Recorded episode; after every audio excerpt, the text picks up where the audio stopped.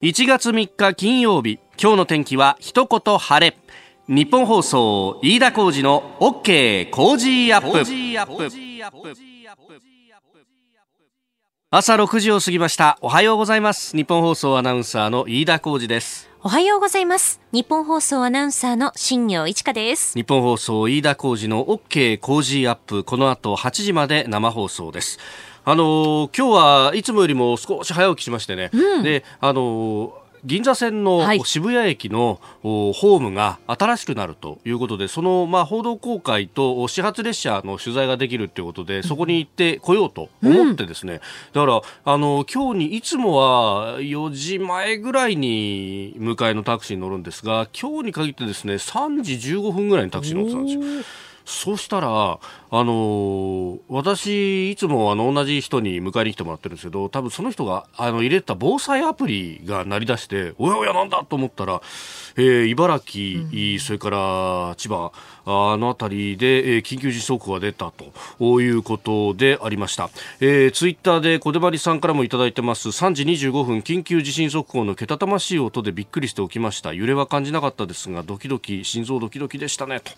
というふうにもいただいておりますがね。今日は3時24分ですか、ね、マグニチュード 5.9 という地震があって、茨城千葉最大震度4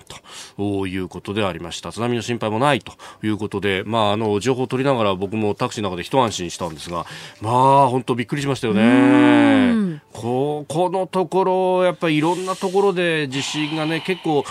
震度5弱とかの地震がそれこそ沖縄で起こったりとか、あるいは東北の方で起こったりとか、北海道で起こったりとかしてたんで、いよいよ来たかっていうようなね、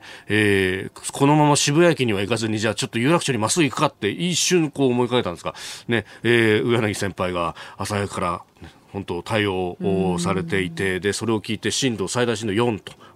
4であればまだね、少し安心したところあったんですが、改めて、気は抜いちゃいけないんだよなと。備えておくべきなんだなということを思いました。はい。何かあった際はラジオはね、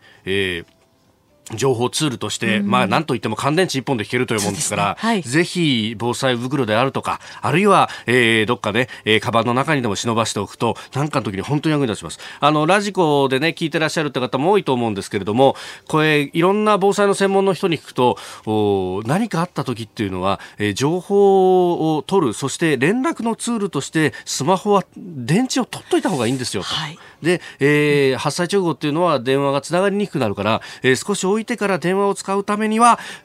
もちろん情報を取るのは大切なんですけれども、それで電池使っちゃうと、いざっていう時に本当に使いたい時に使えなくなっちゃうから、そこの部分は、ちっちゃなラジオで、ポケットラジオで、撮った方がいいですよっていうのは本当皆さんおっしゃることなんで、改めて、そんなことも思いました。さあこの後8時前生放送です。後ほど銀座線の渋谷駅の、模様についてもリポートをしていきたいと思います。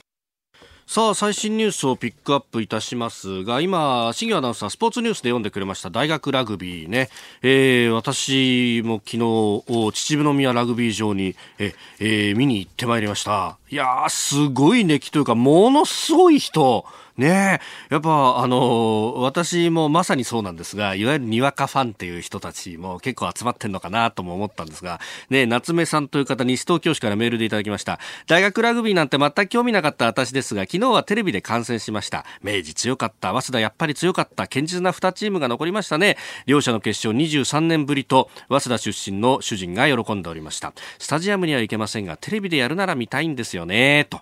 いやー私もそこから一歩進んで、じゃあちょっと見に行けるもんだったら見に行っちゃおうかってことで、ね、行ったんですけど、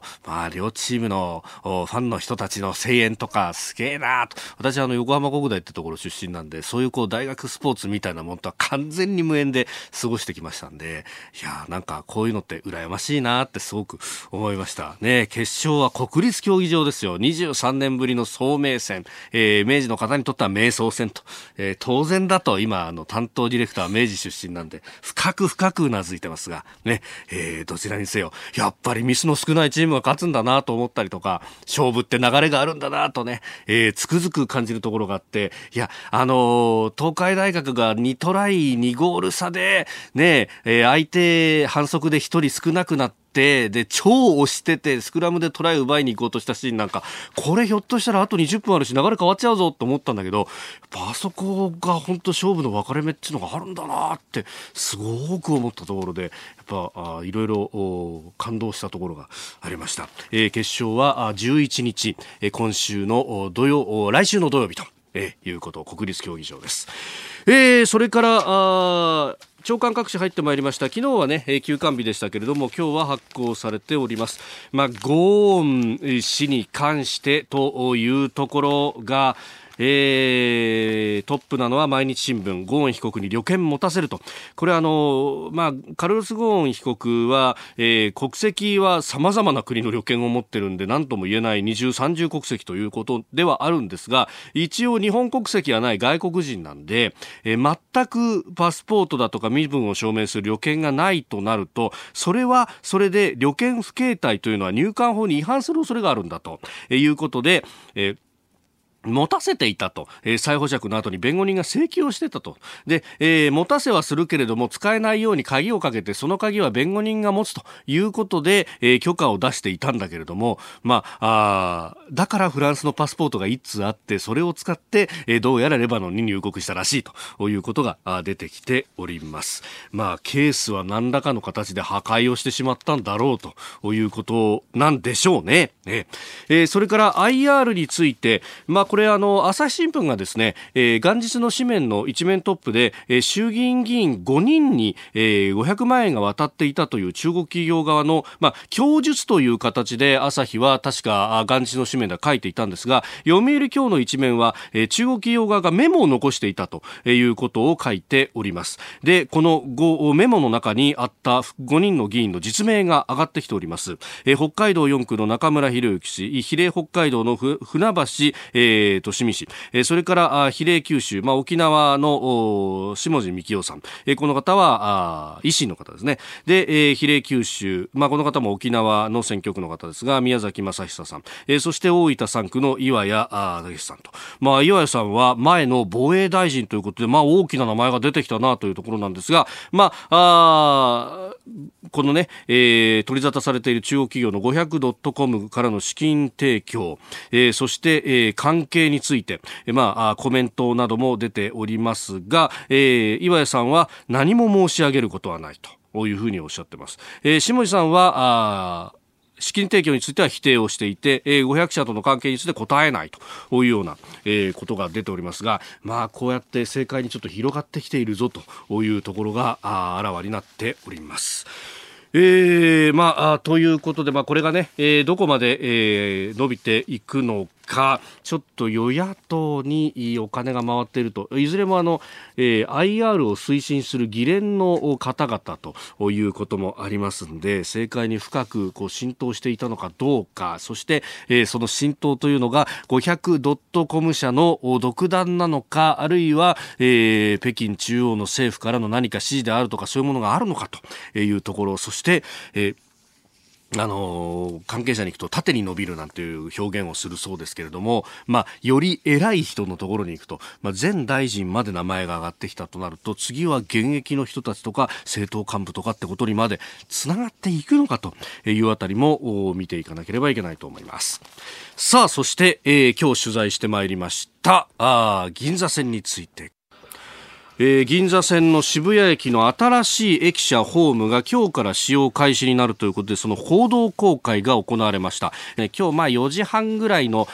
出発のセレモニーので、この後5時1分に始発が発車するということであります。5時1分の始発電車、結構人乗ってて、鉄道ファンの方々がですね、一目見ようということで集まるというのももちろんあったんですが、お正月なんで、朝まで飲んでらっしゃったなっていう方もですね、もうそれこそなんか若者だと思うんだけど、白いベンチコートみたいなの着て、ふらふらっとこう来て、でそのまんま報道陣が一番後ろの車両をから始発列車の出発の様子を撮ろうとしてたら、その一番後ろのですね、ドアにフラフラーっと入っていって、そのままフラフラーっと座って、そのままフラフラーっとぶっ倒れてですね寝ちゃったよみたいなこれはメトロの広報の人参っちゃっただろうなみたいな感じのところもあったんですが、まあでも5時1分にはですね、すがなく列車が出発していきました。銀座線の渋谷駅はですね、1938年の12月のですね、20日に開業したという駅でありまして、ですんで2020年1月3日新しいホームができましたが、81年余りで初めて銀座線の渋谷駅が動いたと。まあ、なんといっても今までその、東急のね、東横店というあそこの百貨店の中にあったんで、なかなか工事することができないということで、一切手つけてなかったようなところなんですね。で、そこがいよいよ動いたということなんですが、いろいろ報道されてましたけれども、すでにね、ホームの駅の上の天井のところはこれ M 字になってると。で、これなんで M 字になってるかっていうと、最初箱型で作ろうとしたそうなんですが、そうすると、なんか箱型のね、ズドーンというものが、渋谷の街の真ん中にできるというのは圧迫感があると。じゃあ丸くしようじゃないかと。で、ところが丸くしたら丸くしたで、いや丸くしたその上に道作ろうと思ってんだけど、それが不安定になるじゃないかと。だからあそこ真ん中をこう湾曲させて、強度を保って安定させるようにしたらしいんですよ。ということでですね、これまだ仮営業で、この後その駅の上のところに遊歩道を作ったりだとか、あるいはアクセスもいろいろ変えると。まあ今渋谷スクランブルスクエアというのが新しくできましたけど、その足元で埼京線とかね、湘南新宿ラインのホームをこう移して新しくしようという工事も行われています。まあ、でそうすると渋谷の駅の様相がさらに変わるので、そうしたところで、最後完成ということになると。まあ、まだパネルの部分だとか、あるいはこうベンチとかね、ホームドアとかまだできてないところがいっぱいありますんで、その辺はこれから先も変わっていくというところなんですが、今まで両端にホームがあって、乗るホームと降りるホームが分かれてたんですよ。で、両方とも狭かったというのがあるんですが、今回真ん中にホームを作って、その両脇から乗るという形に。で、そうするとホームの幅がすごく広くなって、だいたい12メートルぐらい。で、一番広いところだと20メートル以上こう枠が取れるということになってるんで、非常にね、電車待つのはこれ楽になるだろうなと。で、まだまだいろいろ変わっていくんですが、今のところはですね、ちょっとホームは表参道寄りに移ったんですけれども、JR からこれ乗り換えようとするとですね、中央改札っていうところを出て、今までの、降りる方のホームが今も残ってるんで、降りる方のホームを伝っていくと、その先に新しい改札口が見えてくるという感じになりますんで、ちょっと駅の案内は、気をつけてみた方がいいと思います。ただですね、いずれにせよ81年の歴史で初めてここをですね、300メートル余り動かすだけで2009年から10年の月日を得たというですね、もうここには男たちのドラマが詰まっていると。だからこそ始発列車が発車した時にも自然発生的に拍手が湧いたと。段取りには全然なかったんですけど、やっぱね、あれはほっとしたと。もうね、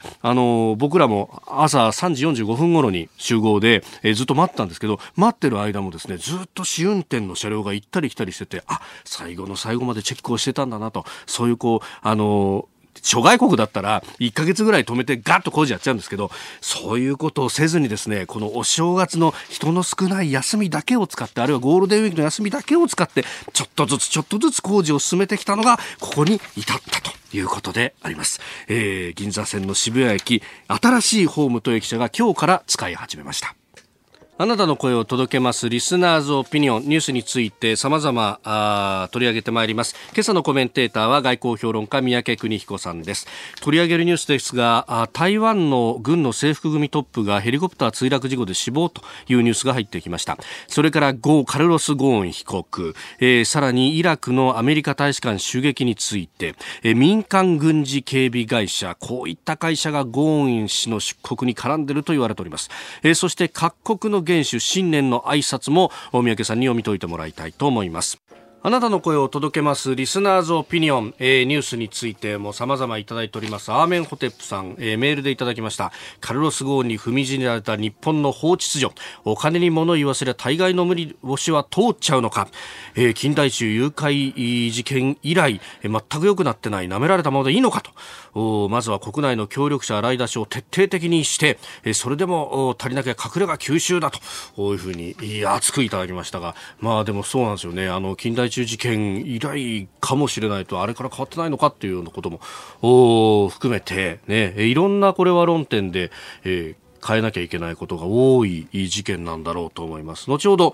これについて、今日のコメンテーター、外交評論家、三宅邦彦さんとも深めていきたいと思います。さあ、7時台はコメンテーターの方々とニュースを掘り下げてまいります。今朝のコメンテーター、外交評論家、三宅邦彦さんです。明けましておめでとうございます。おめでとうございます。本年もよろしくお願いいたします。今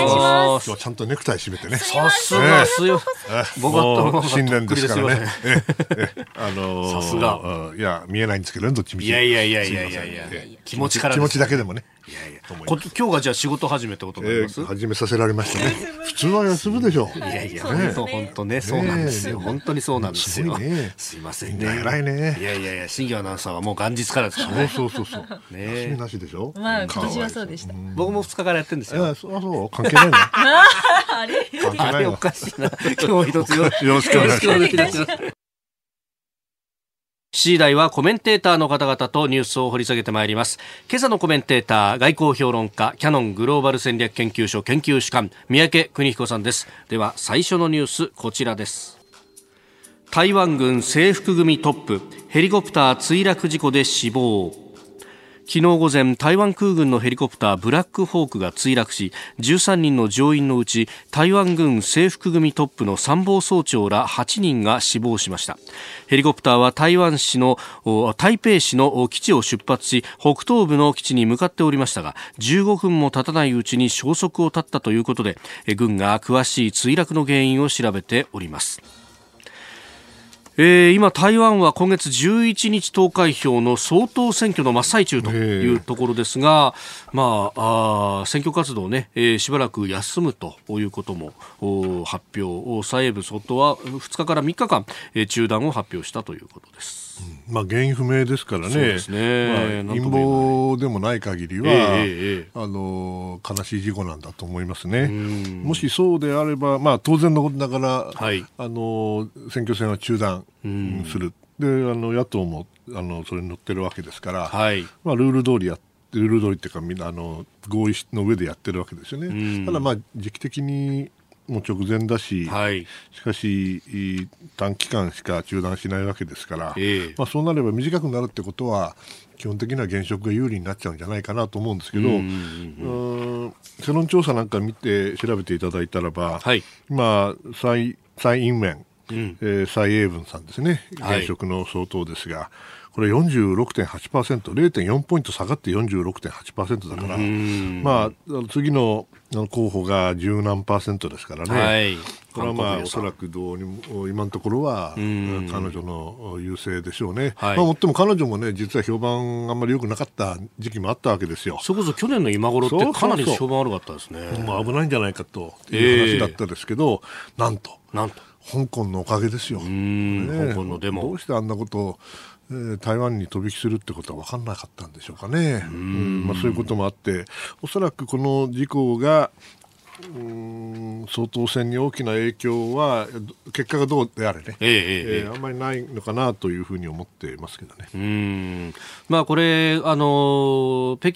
北京中国本土にとっては蔡英文さんの再選というのは、できることなら避けたい事態だったわけですよね。そうですね。台湾、僕は中国語を勉強に行った短期間ですけども、思い出の場所でもあるし、思い入れはあるんですけどね。ですから今年はいけないんですけども、これまで何回か総統選の当日は台湾にいてで見てたんですけどね、彼女が当選するのを見てたんですけども、簡単に言うと中国の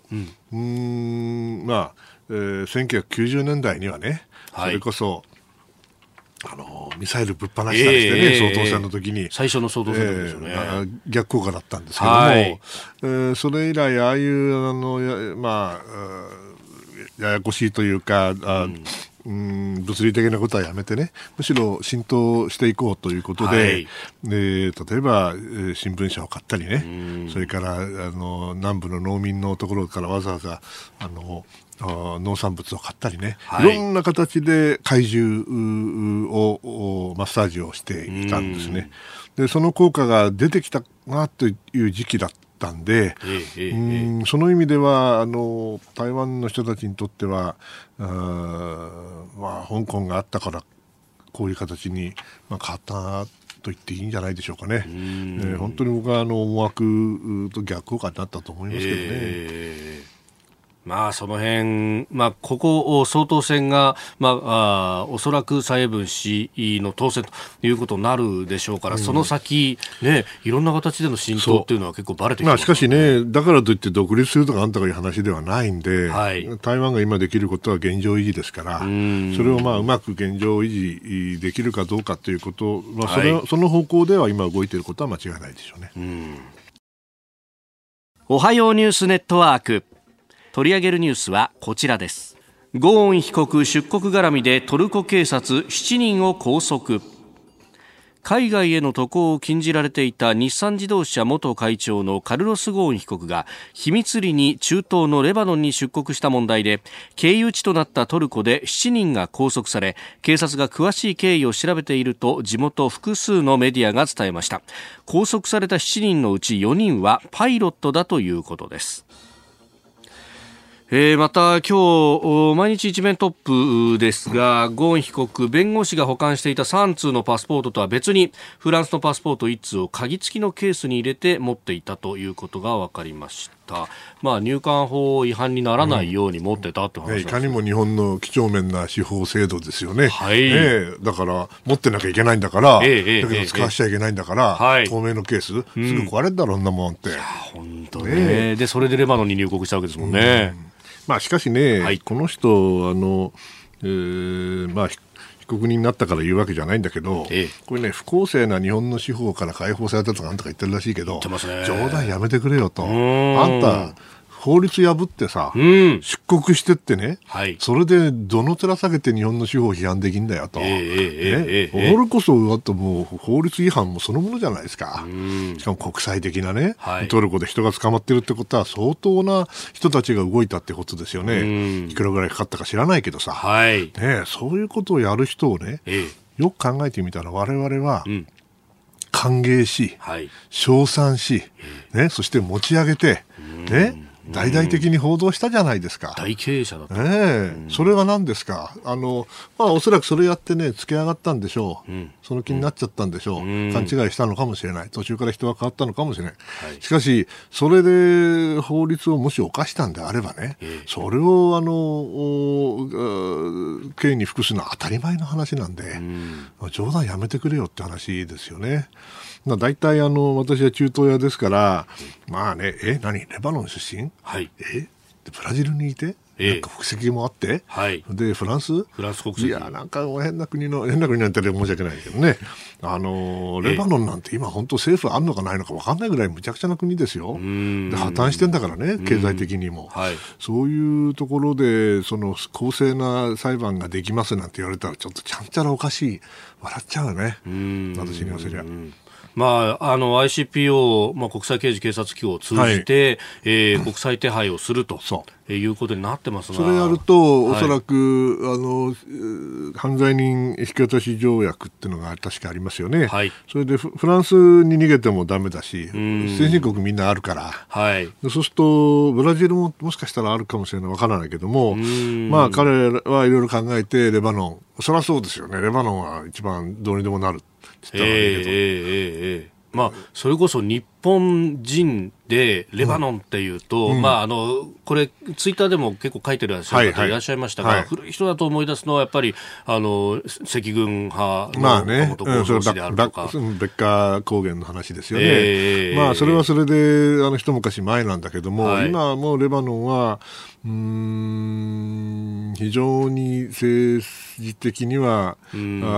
安定になっていて、この間も確か首相が辞任をするしないと大騒ぎをして、でも他にいないんだからね。でもずっとハリーリ系の人たちがやってるわけで、これは前から決まってるんだけど、もともとはクリスチャンの国だったんだけども、モスルムがどんどん増えちゃって、それで結局首相はイスラム系でしょ、そうすると微妙なバランスでやってるけども、みんな勝手なことやってるわけですよ。ですからその意味で僕は政府らしき政府が本当に機能してるかといえば、一番機能してないのはそこだと思うから、今挙げた国の中ではね。ね。ですからそこにうまく溶け込もうとしたんでしょうな。まあご自宅もあるようですから、はい、ね、切手が出ていたりとかなんかもう英雄視されているなんて、まあ、しかしこの人当然日本だったらば、はい、フランスでもどこでもいいですけども、こいつ入ったらば引き渡し、やってくれと当然頼むわけですよね。ですから彼はおそらく法律的にはそういう国に行けなくなるかもしれませんね、どうするつもりなんでしょうね。まあ、悪いこと言わないから早く帰ってらっしゃいと、帰ってきた方が、はい、まだいいかもしれないよと。別に死刑になるわけじゃないんだからね、これで、刑に服してまた出てきゃ自由人になりゃいいじゃないかと、日本の司法を俺バカにすんじゃねえよと、冗談じゃねえよと、ふざけんな。いや、もちろん世界中ね、完璧な司法制度なんてないのは分かりますよ、だけどね、日本の制度が、ね、不公平って言われるのをレバノン人に言われたくないね。それだけは、はい、では続いて2つ目こちらです。イラクのアメリカ大使館襲撃、沈静化するもアメリカは部隊派遣へ。イランが支援する武装組織のイラクにある拠点をアメリカ軍が攻撃したことに対し、イラクの首都バグダッドでアメリカ大使館が襲撃された事件、エスパー国防長官は750人規模の部隊を中東地域に派遣することを表明しました。襲撃はイラン側の指示によって、何でしょうか、おととい1日沈静化しております。トランプ大統領は年末にツイートをしてましたけれども、はい、もう明快に、これ一連のことで、亡くなった人が出ているということも含めて全てイランの責任であると、いうことを、まあ、ツイッターで明言していて、これは警告ではなく脅しだというふうにも書いております。それもまたひどいびっくりしましたね。ひどいツイッターですけどね、はい、簡単に言うとこの問題は2つポイントがあって、はい、1つはね、こう単なるイラクのシーア派の大使館襲撃事件ではなくて、これは一連のですね、はい、過去数年間、もっと長いかもしれないけれども、イランとアメリカの中東全域における代理戦争の一側面でしかないんですよ。それで今までも小競り合いずっとやってたけれども、はい、まあ、代理ですからね、ところが最近、確かアメリカ軍がそのイラク国内もしくはシリアの中のイランに近い、ミリシア民兵の基地を攻撃しましたよね、はい、まあ、これでイラン系の人たちからすれば、まあ、これ一線越えたなと、まあ、当然やられたらやり返しますから、はい、ただ直接やるわけにいかないからこういう形で大使館を、まあ、占拠する。大使館占拠っていえばね、これはイラン革命の時にもやっているわけで、はい、いかにもイラン的だなとは思うけど、もちろんイランが裏にいるんだということはイランは認めないでしょうけどね、実際にはイラクのシーア派の民兵のかなりの部分はイランの支援を間接直接に受けているはずです。で、今の首相も辞める辞めないで大騒ぎなんですけどね、イラクのね、はいはい、これもどちらかというとイランに近い人だと言われているんで、まあ、その意味ではイランの影響力がイラクではもう圧倒的に強い、はい、それからもちろんバハレーンは人口の過半数はシーア派だし、レバノンでもパレスチナでもイエメンでも、はい、どこでもイランの影響力というのは拡大をしているわけですから、その全体を、ね、まあ、見れば一つの、作用に対する反作用だと考えていいと思いますが、2点目に大事なことはですね、はい、これ要するに泥縄ってことですよね。だってトランプさんあれでしょ、中東から手を引くんでしょ、はい、でじゃ撤退もさせているって言ってたよね、でやられたら750人小大隊また送る、はい、まあ、クウェートに送るらしいんですけども、何やってんのと、出したり引っ込めたりと、そりゃそうですよ。だってあんな風に撤退で撤退だってはっきり言ってね、あれは足元見られるの決まってんだから、そういう形で当然、行動的側は強める。そうすると、こちらに被害が出る。そしたらやらざるを得ないってことになれば、はい、何だったのよと言っちゃい、ね、もっとうまいやり方あったんじゃないのと、まあ、言いたくなる気持ちもないわけじゃない。まあ、トランプさんもツイッターなどでいろいろ書いてましたけども、今回のこの襲撃ベンガジとは違うんだと、2012年の、ベンガジの領事館でしたけども、襲撃事件があってあれはかなり、ね、人も亡くなったというのがあって、はい、それをこの大統領選の時期に思い出させるっていうのはあまり良いことじゃないと思うんですよね。だけどね、今現在のでイラクにあるアメリカ大使館にはほとんどアメリカ人いないはずですよ、非常に数少ないはずですから、ものすごいでかいところですからね。そうなんですね。巨大な、おそらく世界で有数の大きさだと思いますけれども、まあ、一時はもうあるとあらゆる人がいたんですけどね、はい、でももう状況悪くなったからいないはずです。ですからなかなかそのイラク、まあ、我々イラクを壊しちゃったわけですからね、ああいう形にならざるを得ないんだろうけども、はい、泥縄だなと、まあ、気持ちは分からないではないけれども、もっとやり方があったんじゃないかという気がしますけどね。まあこれね、今後はでも流れとしてはアメリカのプレゼンスはどんどん中東地域から下がっていくことになるんですか。いや、2つあって、1つは戦争はやめる、だからアフガニスタンから出ていきたい気持ちも分かるし、はい、それからシリアからも出ていきたい気持ちは分かる、だけどもじゃあアメリカが中東から完全に撤退するか、それは全く別ですよ。湾岸地域には巨大な第5艦隊がいますし、はい、それからカタルには巨大なこれまた空軍基地があるし、そこの地域に今までいた人たちが急にいなくなるってことは僕はないと思ってます。なるほど。続いて教えてニュースキーワードです。民間軍事警備会社カルロス・ゴーン被告がレバノンに逃亡した問題で、レバノンの複数メディアがゴーン被告は民間軍事警備会社の支援を受けて日本の地方空港から出国したと報じました。まあ、地方空港、関西国際空港だと言われておりますが、一説では楽器箱に隠れて逃げたとされておりますが、これについても情報源は明らかにされず、信憑性は不明のままです。そしてさらにですね、ゴーン被告が、いや、家族の関与はなく一人でやったんだというようなことを声明として出してきたということがある、まあ、そこはね、調べていけばいいんだろうと思いますけども、いずれにせよ誰かプロに頼んだことは間違いがない、しかもおそらく高額の報酬を払ったでしょうね、はい、でないとこれだけのオペレーションはおそらくできないだろうと思います。あ、もうオペレーション、作戦の、じゃあどうしますかと、誰に頼みますかと、はいね、普通なら政府がやることですよね。これ恐ろしい、まあ、諜報機関がやるような話ですよね。だけどそれ頼めないでしょ、公のものにはね、はい、当然。そうするとやっぱりプロの集団がいるんですよ。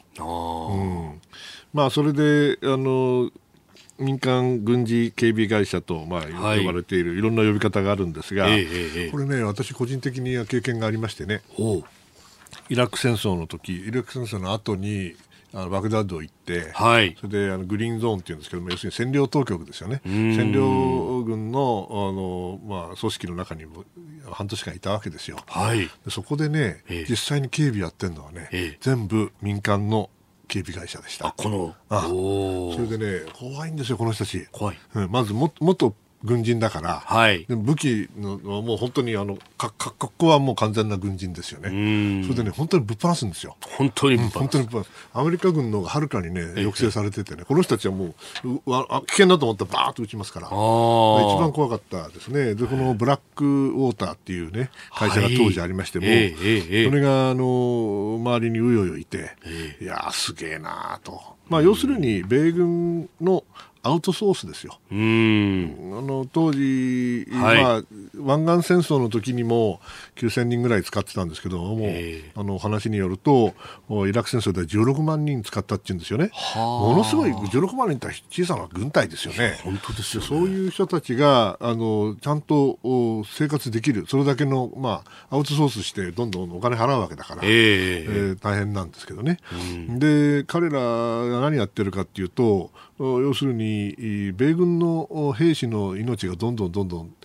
高くなってくるっていうか大事になってくると、そういう嫌な仕事とかめんどくさい仕事はもう全部アウトソースしちゃうわけですよ。で昔はそういう形で雇い主は軍もしくはまあ政府であることが多かったんですけど、まあ、最近戦争ないでしょ。確かに、ね、ないと、はい、ほら会社どうします。ほらもういろんな形で引き受けるわけですよ。だ今や個人にも、はい、おそらくお客さんがいるんだろうと思いますよね、まあ、もちろん確証があるわけではないけれども、ゴーンさんがそういう形で、はい、個人でおそらく多額の報酬を払って、会社に頼んでですねやらせた、はい、だから奥さん関係ないっていうのはもしかしたらそうかもしれません。あ、うん、でもうすうす感づいてたかもしれませんけどね、ですからその意味ではこういうお金さえあれば、はい、こういうことはできるということなんだと思います。これね、まあ、保釈金の15億円だって、うん、それをこうドブに捨ててもいいというようなそうなわけだから、うん、だからどれだけ自由が欲しかったのかね。だ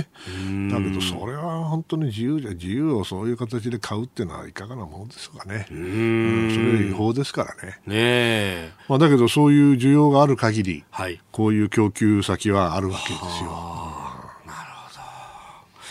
今日のニュースキーワード、民間軍事警備会社でした。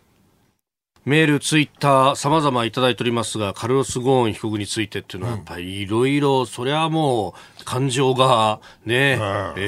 刺激されます。ツイッターで、タッサキさん、ゴーン氏、どれだけ金持ってんだか、いわゆるプロ経営者が異常に高い報酬を得るという風習、見直した方がいいと思うよと。そうね、まあ、だけど、それは、そうしないといい人材が来ないっていうのも、外国では普通ですよね。日本は安すぎます。と思います。日本に関しては、結局ですね、そこのところの差を何とかして埋めようというのが今回の事件の発端とも言われているかもしれませんね。もう一つ経営者の問題で言えば、日本これだけ経済が、まあ、激変しているわけですね、環境が、はい、そうすると今までのその従来型の経営じゃダメな場合もあるわけでしょ。そうするとやっぱり力のある若い、もしかしたら、はい、そういう人たちを引き抜いてきて、でみんなはい、トップに据えるわけですよね。その時にただじゃ来ないわ。確かに、ね、ある程度の報酬がないと、実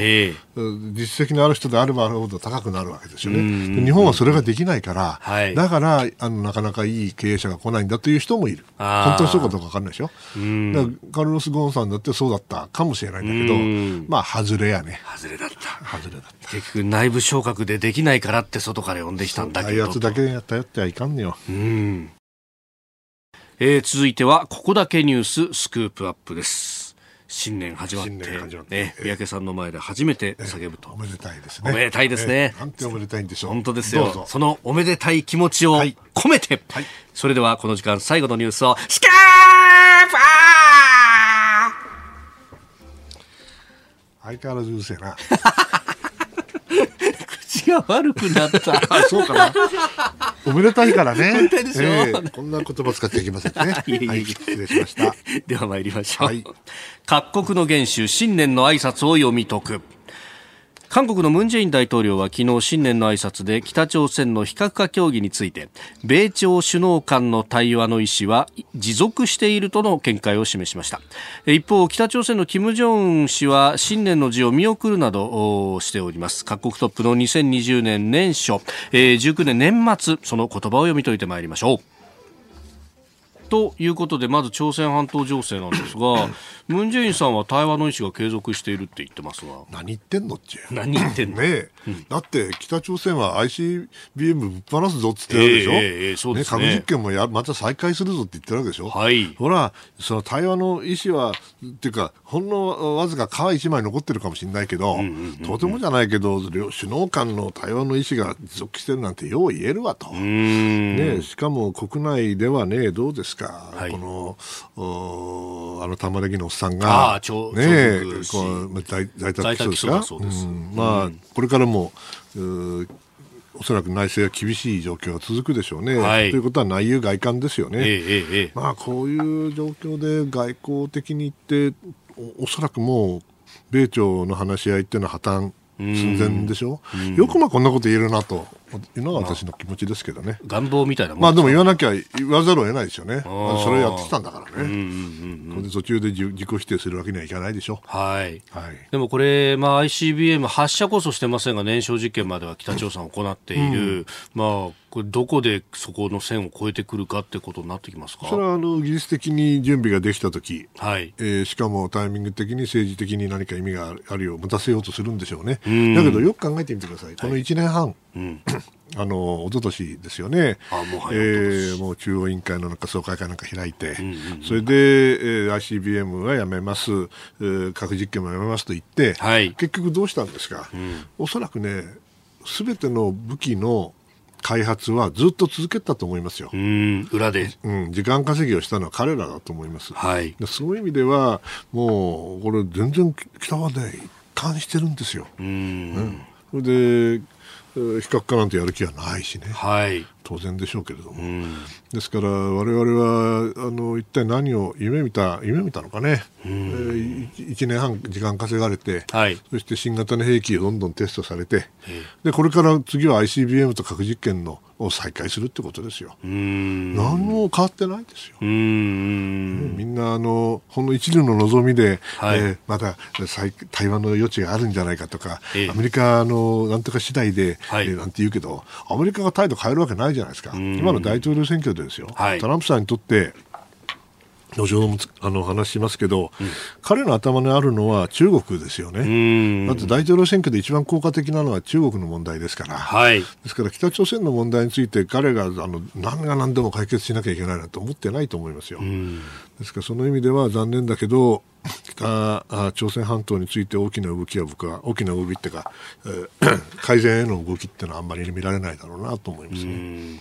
一方でその2017年までの圧力路線にアメリカ戻るっていうのは、もう戻れないですよ。それももう戻れない、ですから平和でも戦争でもない状態が、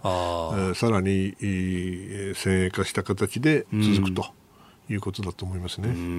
そして中国ということになりますが、トランプさんはね、はい、1月15日に、第一段階の合意について、はい署名すると、閣僚級副省級が来て、それで、サインするんでしょう誰かとね、それはそれでいいんだけども、これが自体が大統領選挙のメッセージだと、もしくはキャンペーンだと考えるべきだと思いますね、はい、トランプさんにとっても中国も同じだけれども第一段階の合意だけは何とかしたかったんですよ。しないとやっぱり世界経済おかしくなる、間違ったメッセージを、マーケットに送ることになるんで、第一段階うまくいったぞと、はい、でこれからも中国が物を買うぞと、で第二段階で俺は行くぞと、これやってるふりですよね。だって実際に中国がですよ、はい、トランプさんと本気で交渉して取引しようとしているとはとても思えないですよね。第一段階なんて物は買うかもしれないけれども、はい、本丸である中国の経済システム、もしくは政治システム、そのシステム自体に切り込む、もしくは補助金だなんだかんだと、そういう話ね、はい、それについては踏み込まないわけだから、中国としても絶対に譲歩なんかしまないですよ。だってトランプさんは来年いなくなるかもしれない、今年いなくなるかもしれないんだからね、来年か、はい、となればやっぱりお手並み拝見で、ちょっと様子を見ようと、ね、11月まで待とうと思いますよね。だっていなくなるかもしれない人のところに譲歩してもしょうがないじゃないですか。勝つかもしれないけどね。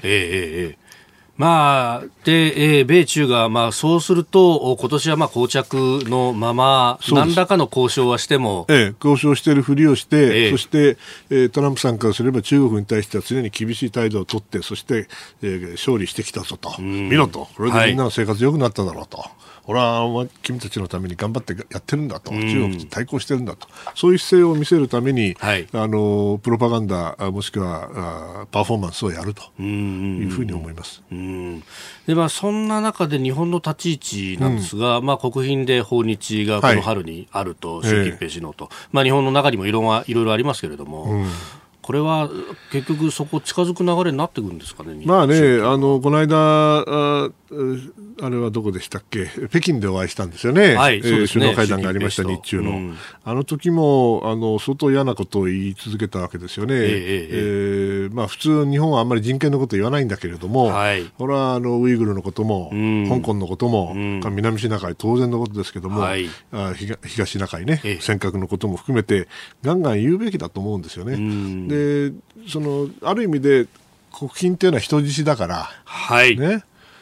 彼らは成功させたいわけだから、うんうんうん、だからある程度日本の言うことを聞かざるを得なくなる、はい、もし国賓がなかったらそんなもん絶対聞きはしないですよ。うんですからそういう意味ではうまくこのタイミングを使えば、はい、もしかしたらいい方向に動く可能性がまだある。うんですから今の段階でこちらからね、はい、キャンセルなんてする必要はないんで、嫌なら向こうはキャンセルしないんですよ。うんこっちは別に招待してるんだから。まあそうですよね、うん、これ相当これは大きなカード、うん、そう国賓なんかその後ねまた天皇陛下がどうのこうのいう話があるけれども、はい、それはまた別ですよ。訪中するかどうかってのはね全く別の話だから、そ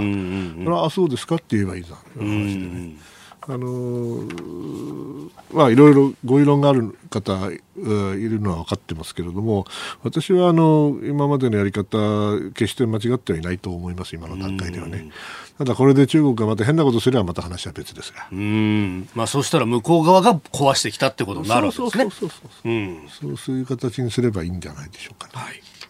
以上新年の挨拶、まあ、年末のツイートなども含めて読み解いていただきました。このコーナー含めてラジコタイムフリーポッドキャスト YouTube でも配信していきます。番組ホームページをご覧ください。